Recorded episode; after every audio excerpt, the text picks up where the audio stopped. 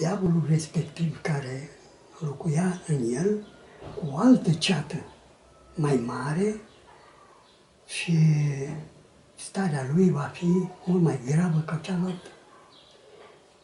Deci grija este că să-L avem pe Hristos în mintea și în inima noastră.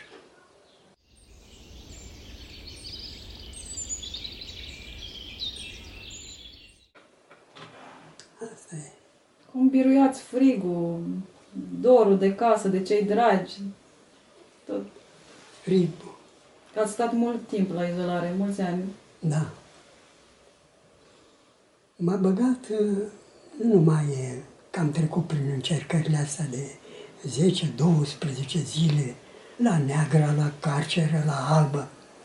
La Alba m-a ținut șase luni, din ianuarie. M-a dezbrăcat să n-ai în pulover absolut nimic, numai zegea. Zegea, pantalonul, zegea și cămașă.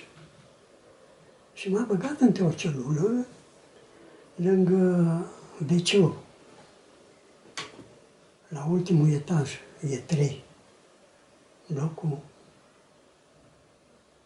etajul trei. Nu, celularul nou.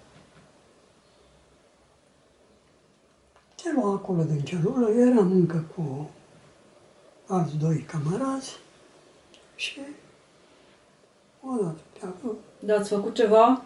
Cum? Ați făcut ceva anume când v-au ridicat? Nu. absolut nimic. N-am, n-am ieșit din... Că n-aveai voie Normele. nici să te razi. Înțelegeți? Trebuia să stai pe marginea priciului, așa. De plimbat. Nu puteai să te mai plimbi, pentru că ai slăbit în ultimul grad. Și atunci când stăteai, nu cumva să te rezi de perete. Că asta însemna carcere, izolare. Și la izolare îți dădea, că aveai tuturor acela de 200 de grame, torturi, niște malai din ăsta băgat la cuptor. Și acolo îți dădea într-o zi tortoiul și într-o zi îți dădea zeama aia de chimă care ți-o dădea. Ceaiul, cafea. Da. E, Când îți dădea terci, Era sărbătoare. mare. și ce să vă spun, m-a băgat acolo în celulă. Nu pat, nu nimic, absolut nimic. Celula goală, au scos ferestrele, înțelegeți? Și era o iarnă și un ger. Când m-am băgat acolo, pot să vă spun așa că parcă mi s-a negrit așa ochii de când am văzut că este wc ăla care uh, era un sloi de gheață în el. Prima clipă, ce credeți? Ca asta spun, negură. Al doilea, și bineînțeles că simțeam că aveam, nu ca acum, fără auz. Aveam uh, auzul foarte ascuțit și îmi simțeam oceanul de la ușă, spionul, cum uh, supraveghează. Zic, uh, Doamne, Tu care ai spus că niciun fir de păr din capul nostru nu piere fără știrea ta. Tu știi că eu sunt adus aici ca să cedez, să trec de partea vrăjmașului. Întărește-mă, Doamne, ca să pot trece peste această încercare. M-am mișcat eu în stânga, în dreapta, ca să mă aclimatizez și am zis așa, băi, dacă a trecut un minut și n-am pățit nimic, trece și al doilea și așa mai departe. Și cu rugăciune m-am și aclimatizat ca să dai o explicație omenească. M-am aclimatizat cu starea aceea de înghes.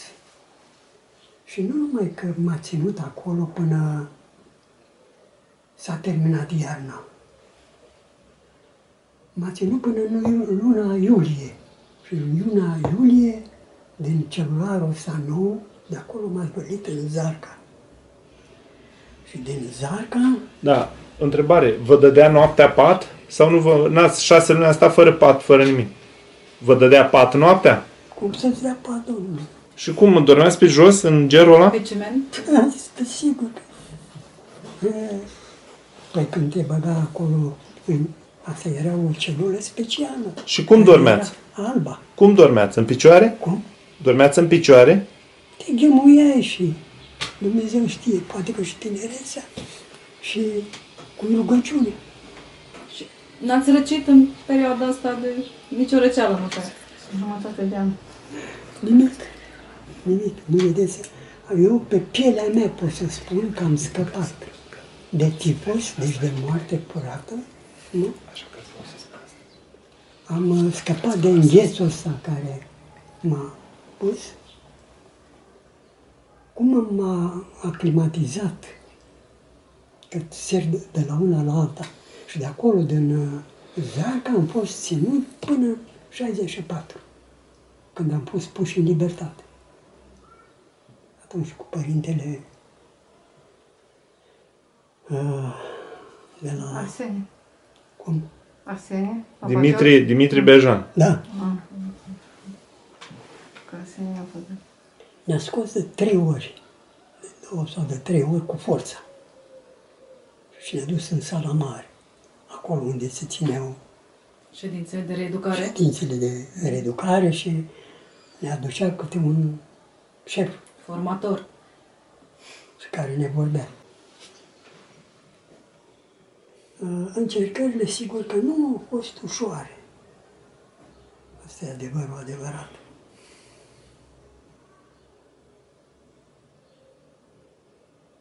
Ne-a spus de câteva ori și acolo ne-am întâlnit cu alți camarazi. Nu am mai schimbat câte un cuvânt. Ce mai e nou? Ăsta era dictonul. Ce mai e nou? Nu? Cine a mai venit? Cine a mai plecat? Ce se întâmplă? Nu? Unul dintre camarazii cu care vorbeați asta era și Nae Cojocaru? Da. Nu, ăștia au fost oameni necredincioși mișcării. Deși ei nu s-au afirmat. Probabil că și datorită uh, funcții care le-au avut ei. Nu mai țin eu minte, dar țin minte așa că am uh, stat care era comandant ajutorului Ionar și fusese și el în Germania și a venit cu domnul Pătrașcu, în cu care avea teologia. Am uh, dormit pe același prici cu el. Și am aflat după aceea că el a, s-a făcut preot. Și care era ăsta? Nu mai mi-aduc aminte, după ce am. Și ăsta umbla în cârjă?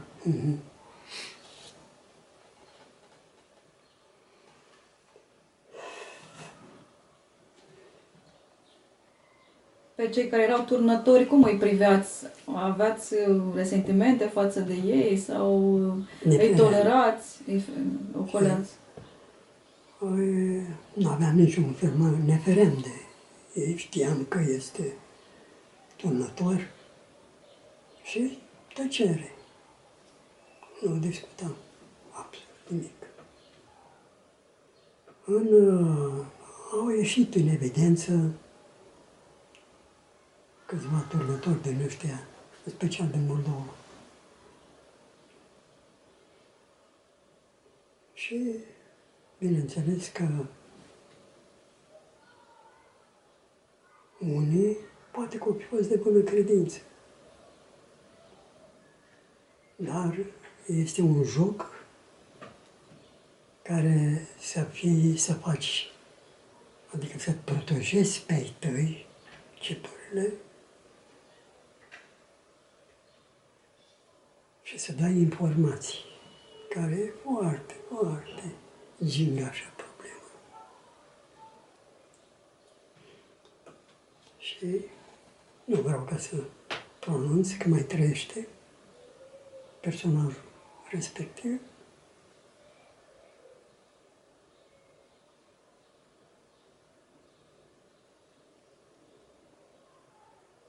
Dar așa, spune că cu s-a dus ca să întrebe, mai ales pe cei mari, ca să facă jocul ăsta, dar nu, nu i-a admis. Totuși el a rămas așa, chipurile că dădea informații și la Securitate? securitate și căuta să aducă și anumite informații la șefi. Însă nu i-am înghițit nici pe... Nu erau mulți, dar era... Făcea uh, jocul ăsta de planton care venea și servea masă.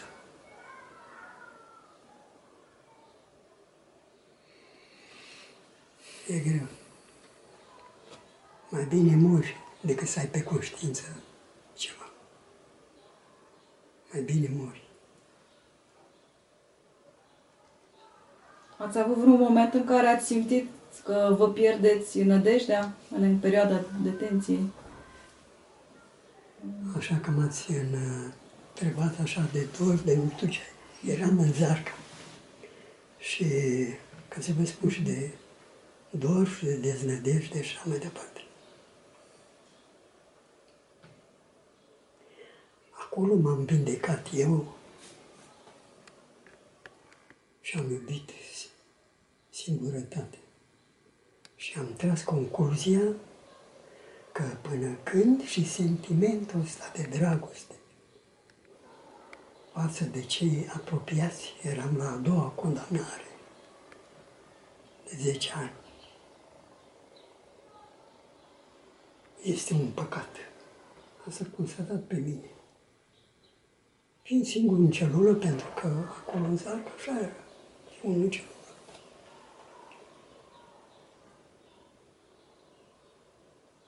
Am avut un vis într-o noapte. Nu, fără cărți, fără informație, fără să mai discut știu cu cineva. Ani de zile, nu o zi, două. Și visez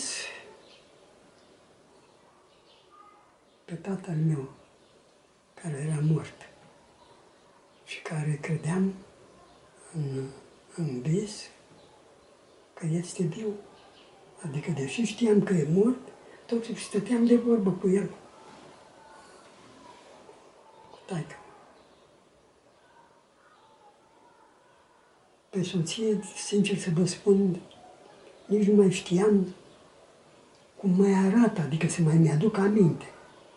De fapt, împreună n-am stat decât un an. Atât. În care timp am fost arestat. Și ea era gravidă în a șasea lună. Și mi-am văzut copilul după șapte ani și jumătate. Înțelegeți? Așa a vrut Dumnezeu. Cum o cheamă pe fata? Pe fata mea. Gabriela. Gabriela.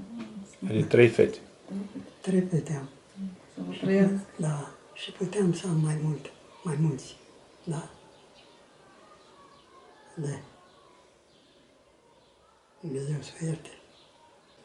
Am un respect și o recunoștință față de ea, pentru că o fată din lume, din vecini de acolo, care a avut atâta credință și încredere în mine, că la îndemnul părinților ea era mai mică cu 15 ani decât mine. Eu arătam tânăr după ce am venit de pușcărie. Aveam 33 Patru. de ani, cam așa.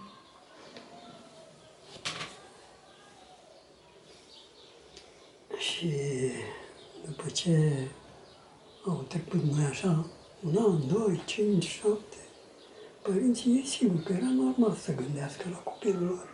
A spus că copilul iau ei și să-și refacă viața pentru că eu sunt mort. De moment ce mi-a venit geamantanul, că ăștia au folosit tot felul de trucuri. Mi-a trimis geamantanul cu hainele civile acasă. O, ei nu mai știu, dar dacă au primit asta, fără niciun fel de explicație. Deci, dacă a trimis hainele și hainele, înseamnă că e mort. Și ea a spus totuși că Marin nu e mort. Înțelegeți? Și că ea nu se recăsătorește. Și într-adevăr așa s-a întâmplat. M-am reîntors. Și să mă întorc aici în celulă. Când trebuia să mă concentrez, să mai mi-aduc aminte de chipul ei. Și m-a apucat așa un fel de dor și mi-am simțit obraje plin de lacrimi și mă ardea ceva în creier și în inimă. Un foc care voiam să scap de el și nu puteam. Și atunci ce mi-a venit mie în minte, când mi-a zburat gândul la Sfântul Antonie, cel mare, când cu omul acela care împletea și despletea o funie în fața chiliei și îi spunea, fă și tu așa, adică împletea, despletea, împletea, despletea și odată a dispărut omul respectiv. Eu ce concluzie am tras de aici? Că rugăciunea este legată de activitate, de o muncă. Se faci ceva. Ce să faci tu ce? Și zic, băi, la ăștia le, cum le place ca să treci dușumeaua, să fie foarte curată, am uh, sărit după brici am turnat niște apă pe cărpa de spălat și am început să fac, Doamne, Iisus Hristos, viu Dumnezeu, miluiește-mă. Și așa cred că a durat cam un sfert de oră și mulțumind dușumeaua. Și m-am liniștit. Mi-a dispărut. Dar cu asta, ce am constatat eu?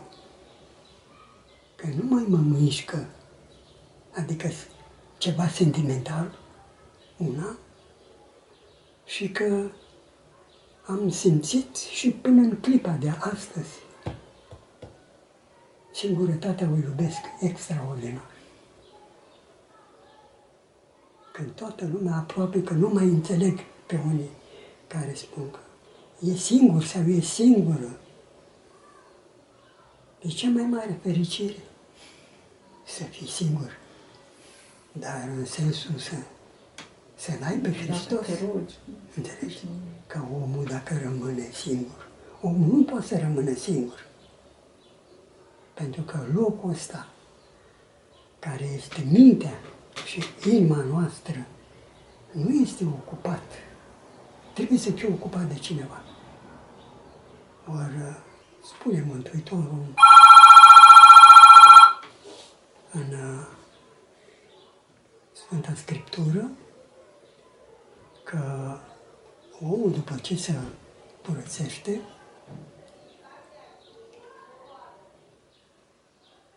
și rămâne singur, nu poate să stea mult singur, pentru că va veni diavolul respectiv care locuia în el o altă ceată mai mare și starea lui va fi mult mai gravă ca cealaltă. Deci grija este că să-L avem pe Hristos în mintea și în inima noastră. Cât privește celelalte sentimente, simțuri și așa mai departe, astea trebuie limitate. Disciplinat. Dacă nu reușim să le Să limităm. spună voinței noastre. Și cu asta am rămas de atunci, a doua pușcărie. Sentimentul ăsta de singurătate. Mulți au observat de fapt că chiar și când mă plimb aici prin că am cunoscut tot felul de profesori, de oameni care, dacă am văzut că preocupările lor sunt legate mai mult de pământ, idealul lor cel mai înalt, literatura asta, fără scop, nu prea am căutat că mă simt mai bine să mă prind de unul singur. Și deznădejdea va birui vreodată? Și cu deznădejdea, nu? Niciodată n-a pătruns în mine deznădejdea, că deznădejdea de unde provine? Din lipsa de credință în Dumnezeu. N-a pătruns în mine deznădejdea că numai atâta trebuia să bați în ușă și ieșeai din situație. Vedeți aici, în lume sau în lumea asta duhovnicească de mă- mănăstire, e altceva. Pe câte vreme acolo, practic, cădeai în deznădejde și ăsta era pericolul cel mai mare.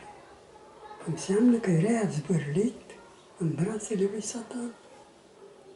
Dacă puteai să-ți aduci argumente 1100 de familie, de copii, ai intrat pe drumul ăsta, nu ai pe nimeni altul decât pe Hristos și ca model, și ca viață, și ca tot ce vrei.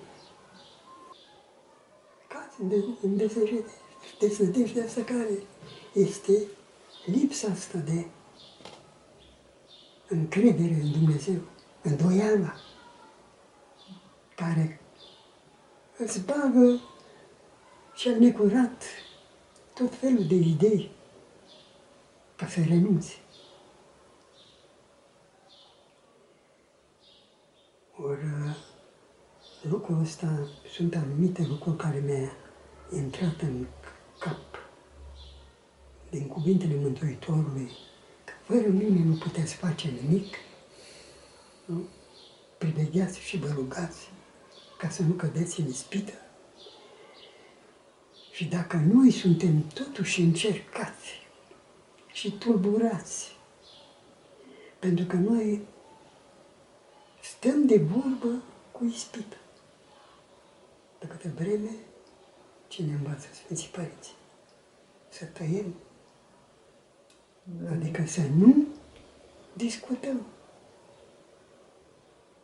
Cazi în genunchi